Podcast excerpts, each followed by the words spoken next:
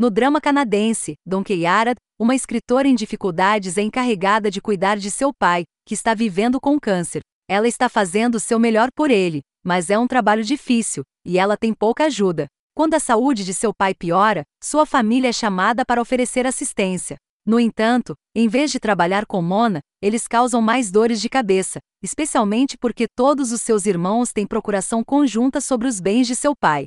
Querendo manter o controle, Mona sugere que a família converse com o advogado de seu pai, para descobrir detalhes de seu testamento. Ela acredita que o documento deixará claro quem deve tomar decisões em seu nome, mas descobrir informações sobre o testamento só causa mais problemas. O foco principal do filme é a jornada de Mona e sua posição dentro da família. Ela sempre se sentiu como a ovelha negra, nunca boa o suficiente quando comparada a seus irmãos e irmãs mais bem-sucedidos. E isso forma uma parte significativa da história. O que é interessante em Don Quixote é a forma como o filme se posiciona em torno de Mona. Ela é a personagem principal, muitas vezes conduzindo a história, mas ela é insegura, incerta de si mesma e profundamente falível. O filme a humaniza em diferentes pontos da história, mas muitas vezes por seus erros, e não por seus triunfos. Ela é alguém que está perdida e quebrada, que faz más escolhas e, em suas próprias palavras, é subqualificada pela vida. O objetivo de tudo isso é mostrar a realidade de sua existência,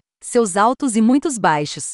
Ela não é uma heroína, nem uma vilã, apenas uma pessoa comum tentando fazer o seu melhor para sobreviver a cada dia. Com um filme dessa natureza, grande parte do filme está mergulhada em tristeza e sofrimento, então esteja avisado que isso é algo contundente. Mas há alguns momentos cômicos para aliviar a carga. Alguns comentários divertidos de membros da família extensa, bem como uma história em andamento envolvendo um motorista de táxi, oferecem uma breve distração dos elementos mais difíceis da história. O elenco também é gostoso de assistir, e há uma grande dinâmica entre os irmãos. Tudo parece muito real e também muito relacionável.